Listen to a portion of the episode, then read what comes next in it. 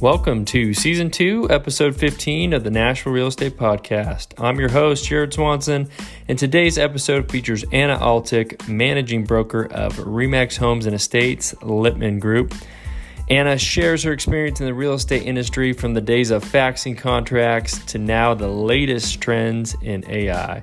She also discusses the benefits of being a member of a realtor association, including access to the MLS and continuing education.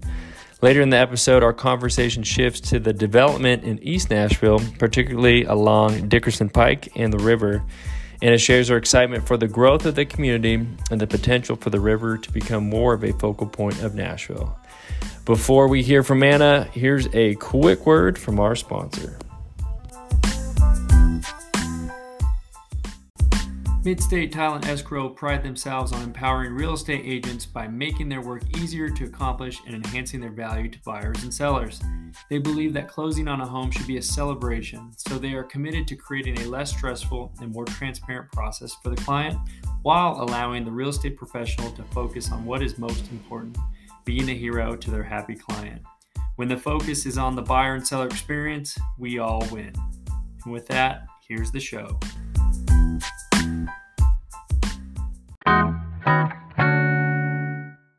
Right, well, welcome everyone to another episode of the Nashville Real Estate Podcast. We have another special guest in studio today, Anna Altic, the managing broker for RE/MAX Homes and Estates Lipman Group. How are you doing today, Anna? I'm great, thank you. Happy Friday, everyone. Happy Friday. Yes, we're recording this late, late. I mean, what month is it? Late April. Yeah. Um, and uh, so, thank you for coming in. Of course. Over here in East Nashville, which you're in East Nashville. I would say pretty much almost a native, 20, uh, 2002. Yep, almost 22 years. Oh my gosh. All right, and we'll get to that uh, here in a little bit, but we always like to ask you, I'm going to focus on East Nashville.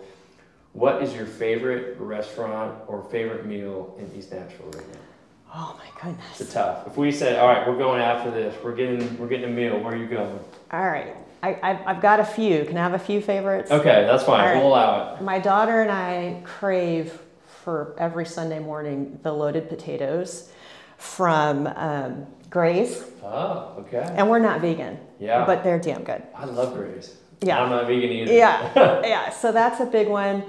Um, and then, you know, the other one that I am always partial to is I just like me some ribs. hmm So always happy with Dudley's. Yeah, absolutely. And that's just right over here, right? Yeah, I'm a cash eater.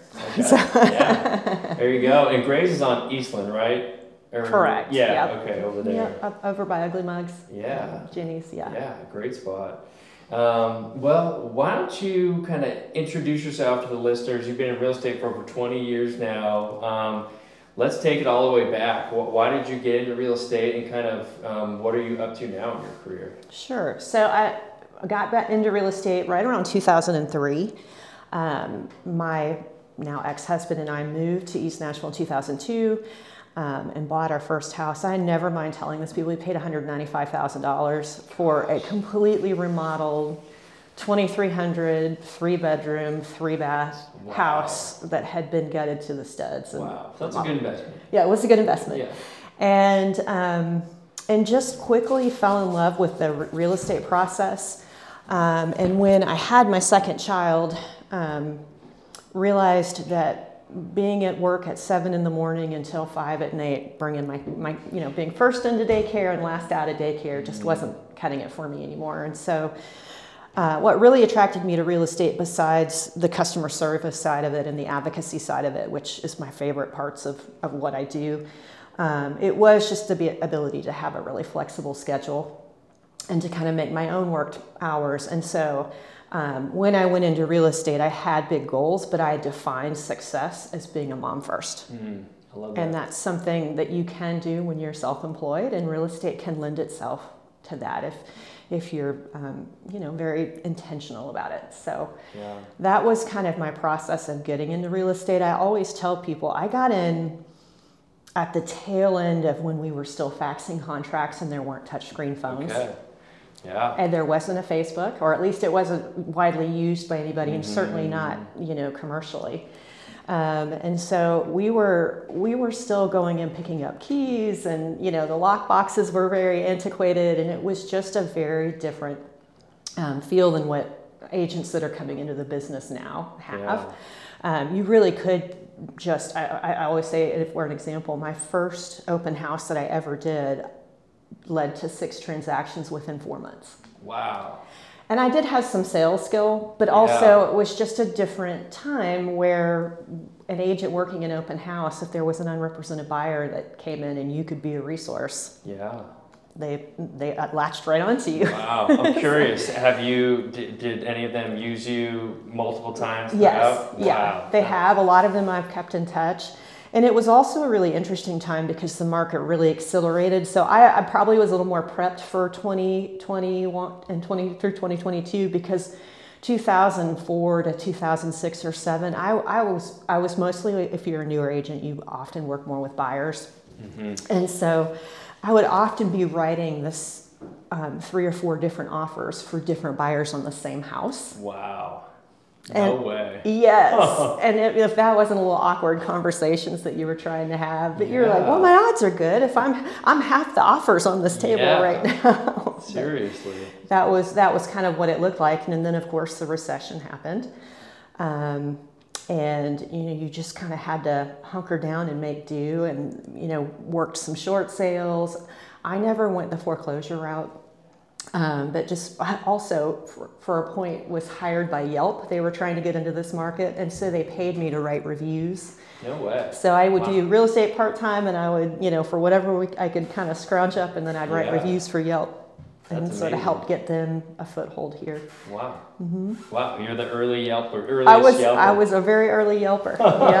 yep, yep. And well, that's cool, and I just quickly touch on that too, because we're, we're not in the same market right now as as then, but it is a challenging market for a lot of realtors that are new to the industry, and um, I feel like not just sitting around, you know, twiddling your thumbs. You did something extra, you know, on the side. Your real estate didn't suffer, but you're like, I'm not just gonna sit back. I have to do something. I think that Mm-hmm.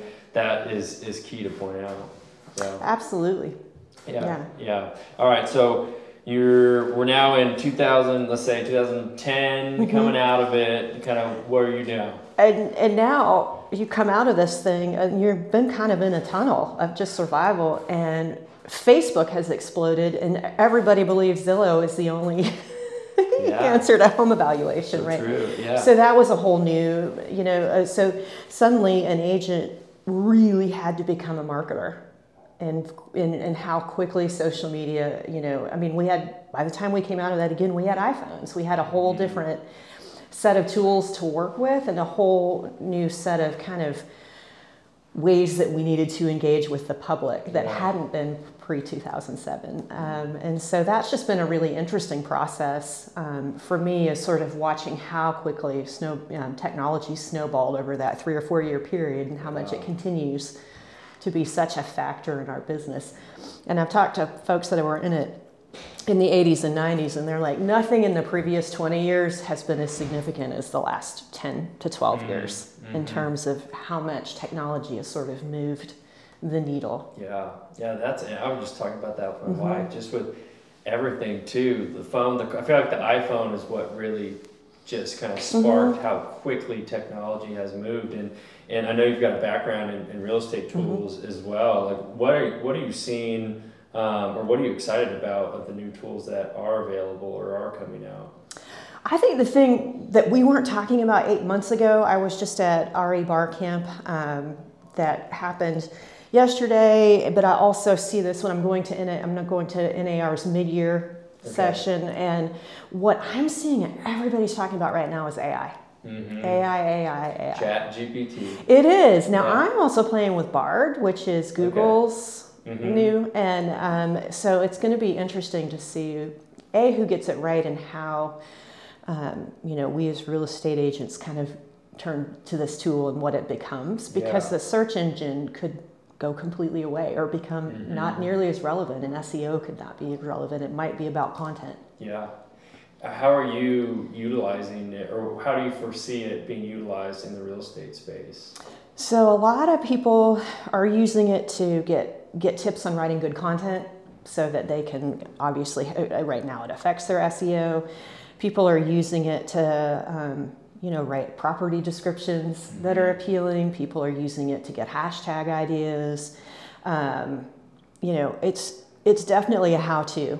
Mm-hmm. Um, without any advertising at this point. Mm-hmm. So you don't, you know, if you Google something, you're just going to get basically the three ads that somebody paid for yeah. and then all the sponsored content and it takes a few pages to weed through that before yeah. you get sort of the organic yeah um, and so chat gpt is a little bit different because it really is organic content and so um, you know are we going in there right now and if somebody said why use a realtor is there good content that's going to come from mm-hmm. the ai and if somebody's not putting it there mm yeah. So interesting. Yeah. So I think there's a lot of, and that was sort of what was kind of reiterated yesterday. It was just you know from the techie people is like you know you probably got six months to really start building out good, meaningful content that the that the AI can kind of find and learn from, mm. and then interacting with it because it's going to learn from you as well. Mm which is so just wild. I know. Yeah. So I have not. I, I, my mind was sort of blown yesterday thinking about yeah. it. I'm like, I got to take on another thing.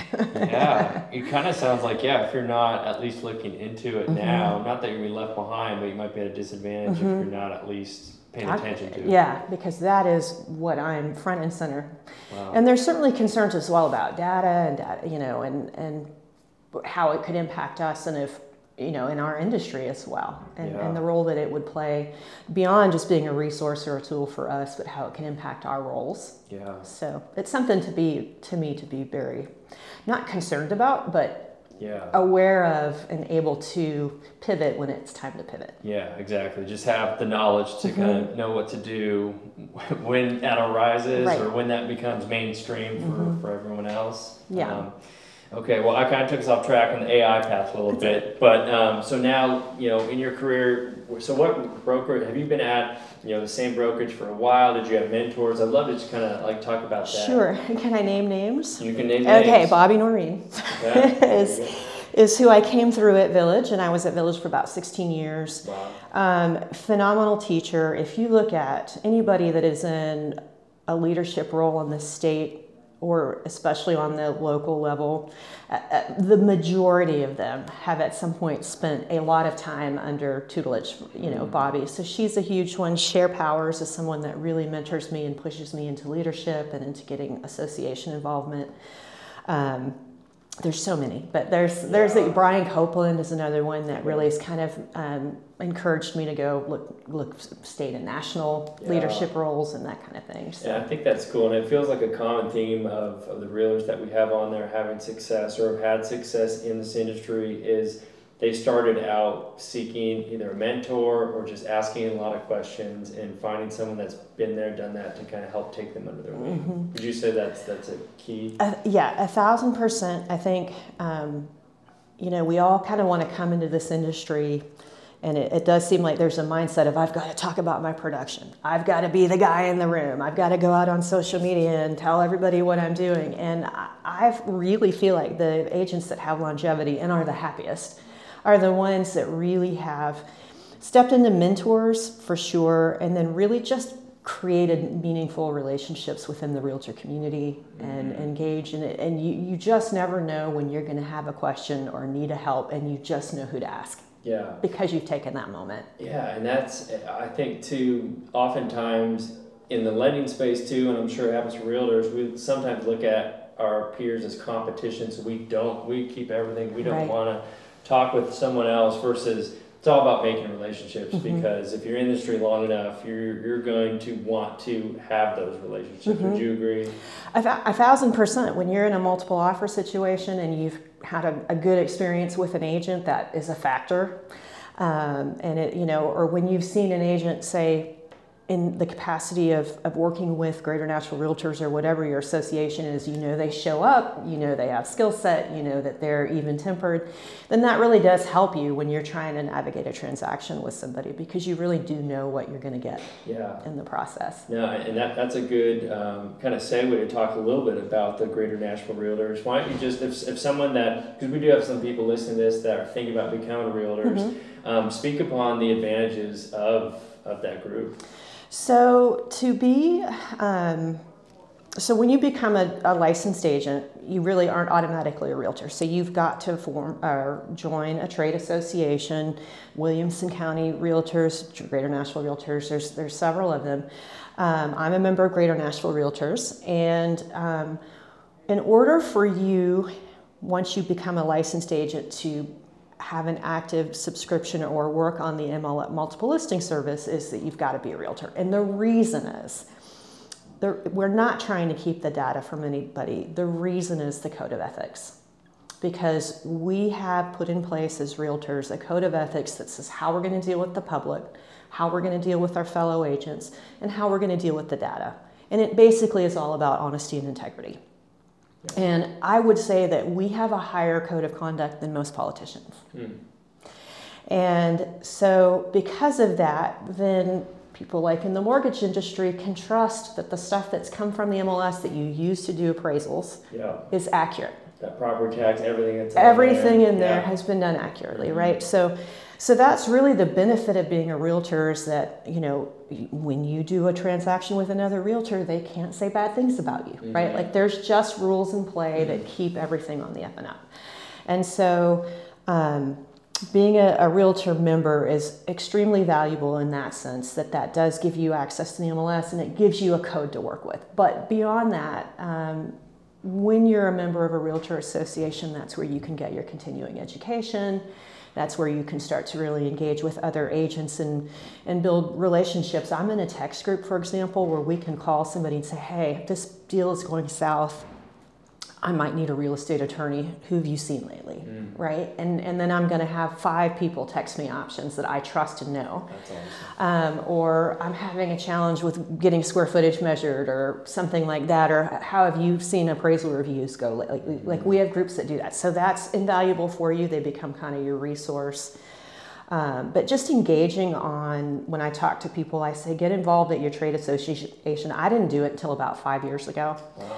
Um, and it has been the most transformative experience of my life. I have learned everything from how to do PR because you know they need uh, folks that can do that that are on the board of directors, so they pay to have you trained. Mm-hmm. Um, I've learned how to do strategic planning. I've learned how to do business planning. I've learned how to do conflict management. Like so much has come from just volunteering my time that have made me such um, I think have just elevated my level of professionalism and elevated the standard of care that I even give my clients. And yeah. so um, I can't say enough to get engaged and, and, dialed in with your local association. It will help your business and it will really give you that kind of sustainability within the industry that yeah, and th- those those things that you mentioned that you've learned uh-huh. is that through just the relationships you've had, or is there classes, or right. all the above? So I'm on the board of directors, um, and and moved into our executive committee. And so again, there are times with Greater Nashville Realtors where they need,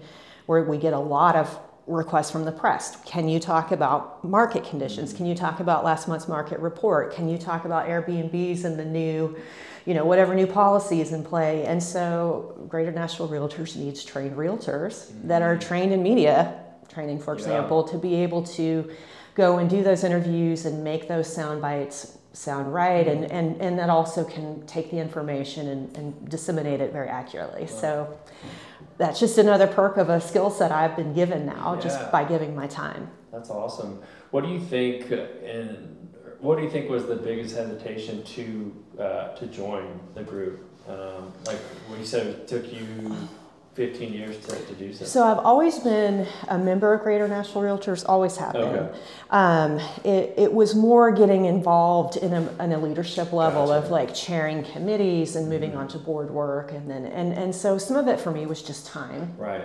Um, and so a little bit more of my leadership journey my oldest was four when he when I started in real estate, and he just graduated from college. Oh, wow. Right, and then my youngest, my middle is in college, and my youngest is in high school now. Okay. So I'm at that point where they don't need as much of my time. Sure. They just need quality.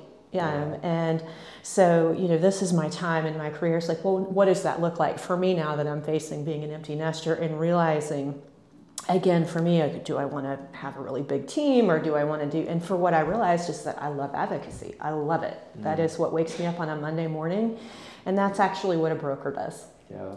Um, and so got my broker's license and then have kind of played different roles and with different companies as broker and as educator trainer. Um, and then kind of eventually just somebody um, said to me, would you think about running for the board of directors? And Wow. So, and again, it's also being asked, you know, Yeah. people are just, you realize you don't really know they want you till they tell you. So, Yeah. um, and that just sort of moved me into that kind of advocacy journey as well. That's cool. Mhm. And I feel like, yeah, probably the last five years, ever since then, just opportunities come Mhm. about by being involved. A thousand percent. Yeah. Yeah. Um, and again, as I said, I just feel like my skill set in, in terms of handling um, negotiations and, and just, again, my level of service because I'm on this role, I just hold myself to such a higher standard because I've been given so much opportunity. That's awesome. Mm-hmm. And and now you are with the Lipman Group. Mhm. Uh, what, what are you most excited about, I would say, going forward uh, towards the rest of 2023 and, and kind of where you're at? So RE/MAX, um, I, this is my first time with a franchise. Okay. And so I'd always been Villager Parks, and you know they're locally owned firms. Um, and I always like, gosh, I'm going to have to work somewhere locally owned. Well, I, you know, I, I don't know that I made that connection that Lipman Group is actually locally owned and Mhm. operated, and that they've just they're franchised with RE/MAX, so they're just affiliated with RE/MAX. But they run that we run that office completely independently. So you get the perk of a small office, um, you know, with a lot of attention from your broker, but at the same time you've got this national suite of tools. So I'm, we just adopted kvCORE Okay. this year. So I'm very excited to see that's going to have some AI component in it, some predictive analytics that kind of roll into that tool. I'm excited to see our CRM at work, and um, so I, I'm that's probably the thing I'm most excited about is just some of these uh, the tools that that RE/MAX as a national franchise offers, and, and being able to kind of bring those down and and present them in a way that my agents can implement them in their business. That's awesome. So, are, is it your time split up between um, helping your agents, kind of, you know, like you mentioned Mm-hmm. CRM and all that, and also doing real estate transactions yourself? Oh, cool. Mm-hmm. I do sell, yeah, um, and and I I don't have to have such a major you know scary goal or anything Right. like that, but I really do feel like as a broker, and even in my role with um, on the board of directors, it's so easy to lose perspective in what boots on the ground, what people on the ground are, are dealing with if you're not selling yourself. Yeah. Um, and so, even if selling is just a portion of my income and not my primary way of income, I, I do try to keep a client base. I really mostly work with repeat clients and referrals. Um, and so, and I get to work with the I cherry pick, you know, I get to pick what, pick my people. That I- the benefit is- of being in the industry a while. yeah, yep. Um, so they're mostly all positive experiences for me. Um, but you do really kind of see some of the bad behaviors even that other agents on the other side have, and that becomes trainings for me. You know, Mhm. that becomes topics at, at our you know on our board level. Yeah. Um, and so yes, I'll always continue to sell.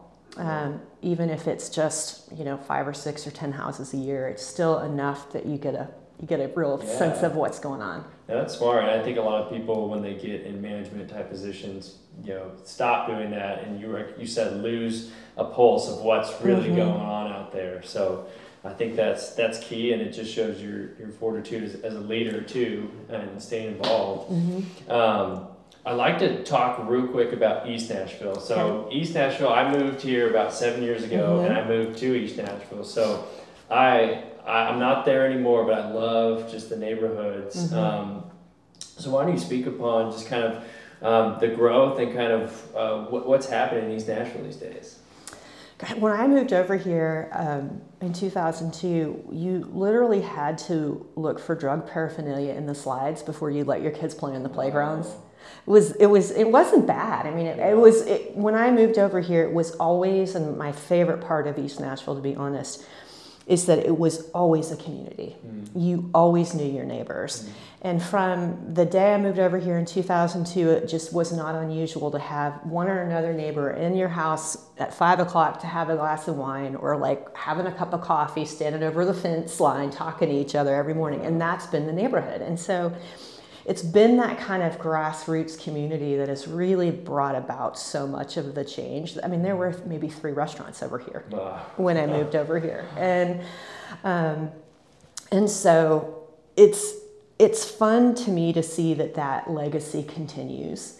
And it's been really fun to believe it or not to raise kids over here because um, you know my kids were among the first to go to Lockeland oh, Elementary. Yeah. yeah. Um, and I was one of the early PTO board members and, you know, and going through that process. And um, so it's so fun to see all that's come from all this community effort yeah. that was even before me, wow. to be honest.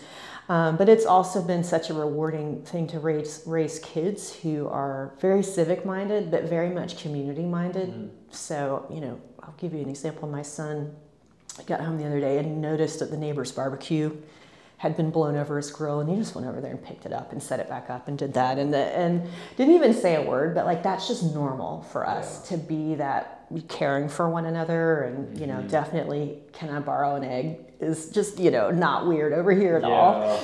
Um, and so that's been the thing that I've loved the most. I, I think I was taught how to be a community member. Mm-hmm over here and how much that can really be a meaningful thing. Yeah. Um, I'm excited for East Nashville. I'm very excited about the East Bank. Mm-hmm. Um, you know, whether or not everybody likes the Titan Stadium deal or not, I think ultimately it's going to be a good thing. Um, I'm excited to see this Dickerson Pike corridor. Mm. I think that's going to happen sooner. I'm excited to see, you know, I really think Nashville is primed for any kind of transit initiative because I know the neighborhood's going to not push back on that. They mm-hmm. want it. Mm-hmm. So, um, you know, those are the things that I'm watching for right now: is Dickerson Pike corridor, transit, uh, yeah. green spaces, and that East Bank. What uh, I've heard a little bit, but not much on the Dickerson Pike. Kind mm-hmm. of explain to the listeners kind of what's going on with that project. So really it's just going to think Oracle, right? Because yeah. Oracle will come right where Dickerson intersects with the river and the interstate. And it's just going to anchor there. And then what Oracle is also going to bring in and they're paying for is a connector, uh, a greenway connector oh, to, to Germantown. That's right. Okay. Right? So now you're yeah. going to have all of this connected greenway yeah. space. Um, and then beyond that, you know, just naturally, as Oracle comes in here and all of that sort of secondary development and retails and shops and restaurants, um, that's just going to start to filter up Dickerson Pike. And it's already being done, and there are plenty of people already buying up big swaths of, yeah. of land along there. Um, but I think, I think Dickerson is, is, is probably where Gallatin was 10 years ago, but mm. I think it's going to go a lot faster. Mm. Yeah, I agree with that. Do you think more will be done? Obviously, more will be done along the river, but will we be a river city where you can you know take your boat and go pull up or have different stuff along right. the river kind of like clean it up go a little further you know, down i think um, our river has been one of our most underutilized attractions in the city mm-hmm. um, and you know i have long said that i know a lot of people have long said that gosh chattanooga got that right 25 years ago mm-hmm. you know and have done such a good job with that and so um, I know we've had barriers with some of the industrial industrial land and lots that are there, but yes, I you know I really think if we can ever get some cohesive stretch of development that goes from Oracle, even if it stops at the aluminum plant or whatever, if we can get that in place, then absolutely, I, I don't see why there wouldn't be river infrastructure where people could yeah you know, why couldn't you boat in to go to yeah. a restaurant or a bar? Or, That's what I'm hoping for. Because yeah. we'll, um, I've got a friend of mine that belongs to the boat club, and mm-hmm. now they have a, a dock in um, the Bloom and Grill area mm-hmm. over there, and so mm-hmm. we'll just take the boat and just go all the way downtown. Yep. There's just there's nothing there until you get to downtown. Right. So there's so much opportunity. And if they put the baseball stadium over by, um, was it Tennessee Tech? I think they're looking. I think it secretly has a potential to be a, another tr- mode of transit. Yeah, you're right.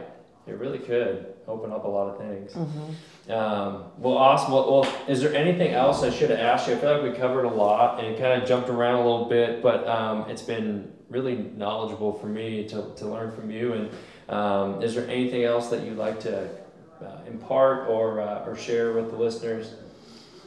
Uh, just be nice to each other. if you're a new agent, be be nice. It's there's a lot of people that get frustrated too easily, and we've all got to kind of live in this space together. And um, that was, you know, I, I see a lot of people just go snarky immediately. You don't need to. We, Yeah. We're all trying to get to that same place, and just just be nice. Yeah, and I will say, as, things slow down a little bit, it's, it's been nice where you know everything is not just right this second, Right. And you can have conversations, Right. And you can you can talk a little Yeah, bit. I think feelings are calming. Yeah, Yeah, but yeah, let's stay there. Absolutely. Well, well, thank you for coming on. What's the best way for someone to uh, get in touch with you? Um, you can reach um, out to me. Um, my cell phone number is it okay if it's Sure. 615 423 7267 or Anna, A N N A, at LipmanHomesandEstates.com. Perfect, That's and we'll have email. that in the in the show notes for everyone to click over and uh, check it out. Well, Anna, thank you so much for coming on. Appreciate your time, and uh, wish you all the best. Thank you for having me. Absolutely. Thank you so much for listening to today's episode. I'm Jared Swanson at Nashville Real Estate Podcast. Make sure you subscribe to this podcast on Apple or Spotify or wherever you listen to your podcasts. And if you feel extra generous, leave us a five star review. I greatly appreciate it.